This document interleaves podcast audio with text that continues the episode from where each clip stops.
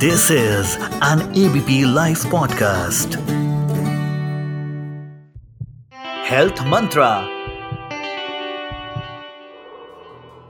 हम देखते हैं कि सभी बच्चे कभी न कभी ठीक से व्यवहार नहीं करते हैं, खासकर जब वे स्वतंत्र होने लगते हैं इसलिए सामान्य और असामान्य व्यवहार में अंतर करना बहुत महत्वपूर्ण हो जाता है मैं डॉक्टर सौजन्या कंसल्टेंट न्यूनेटोलॉजिस्ट और पीडियाट्रिशियन फर्नांडस हॉस्पिटल आज बच्चों में व्यवहार संबंधी समस्याओं के बारे में बात करने वाली हूँ। उचित व्यवहार, बच्चे के शारीरिक और बौद्धिक विकास, स्वास्थ्य, स्वभाव और माता पिता शिक्षकों और देखभाल करने वालों के साथ संबंधों के बीच एक जटिल बातचीत का परिणाम है। कभी कभी व्यवहार बच्चे के लिए तीव्र या पुराने तनावों से निपटने का एक तरीका हो सकता है।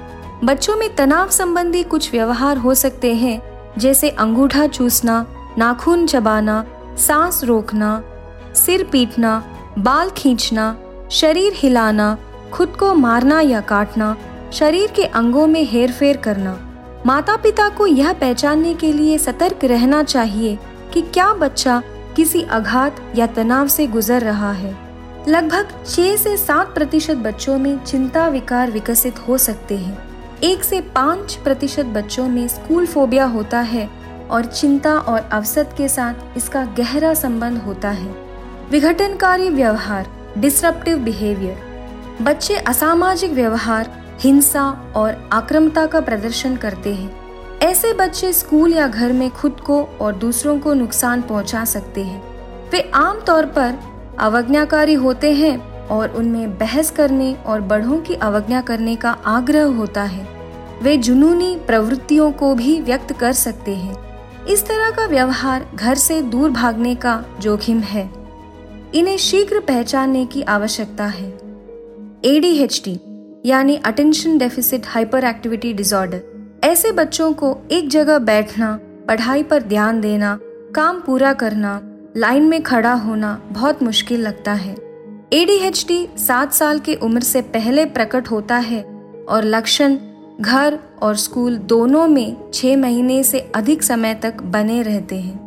वैसे ऑटिज्म के बारे में सभी ने सुना ही होगा। ऑटिज्म संचार और सामाजिक संपर्क में समस्याओं के साथ एक से दो साल के उम्र के बीच प्रस्तुत करता है। ये बच्चे व्यवहार और गतिविधियों के दोहराव वाले पैटर्न प्रदर्शित करते हैं। व्यवहार की अपेक्षाकृत छोटी मोटी समस्याएँ पालन पोषण की शैलियों के कारण हो सकती है। अक्सर हम चार प्रकार के पालन पोषण शैलियों को देखते हैं। अथॉरिटेरियन पेरेंटिंग इसमें बिना किसी समझौता के सख्त नियम होते हैं और बच्चों से कोई इनपुट नहीं लिया जाता है।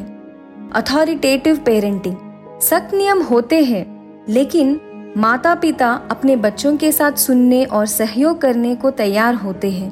परमिसिव पेरेंटिंग कुछ नियम और कुछ मांगे बच्चों पर रखी जाती है। इस घर में कोई अनुशासन नहीं है और माता पिता आमतौर पर दोस्त की भूमिका निभाते हैं। अनइन्वॉल्व पेरेंटिंग कोई नियम नहीं है और बहुत कम बातचीत होती है। ये माता पिता अलग रह सकते हैं और अपने बच्चों को अस्वीकार या उपेक्षा कर सकते हैं। अथॉरिटेटिव पेरेंटिंग से सबसे अच्छी तरह से समायोजित और खुश बच्चों की परवरिश करने की संभावना है। अनइन्वॉल्व पेरेंटिंग से आत्मसम्मान, आत्मनियंत्रण और सामान्य योग्यता की कमी वाले बच्चों की परवरिश करने की सबसे अधिक संभावना है।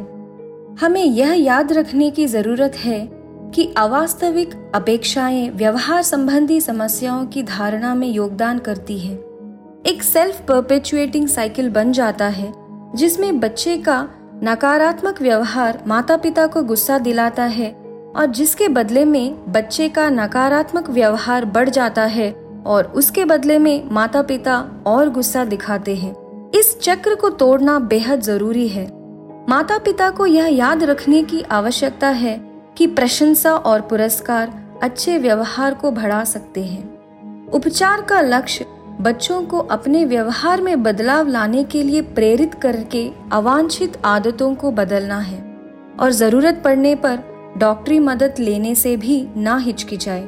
बच्चे बहुत लचीले और अनुकूल होते हैं और इसलिए सही उपाय उन्हें उनकी सबसे बड़ी क्षमता के साथ बढ़ने का अवसर दे सकते हैं। धन्यवाद।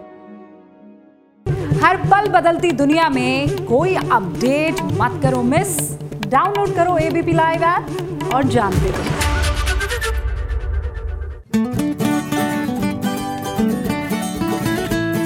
this is an ABP live podcast.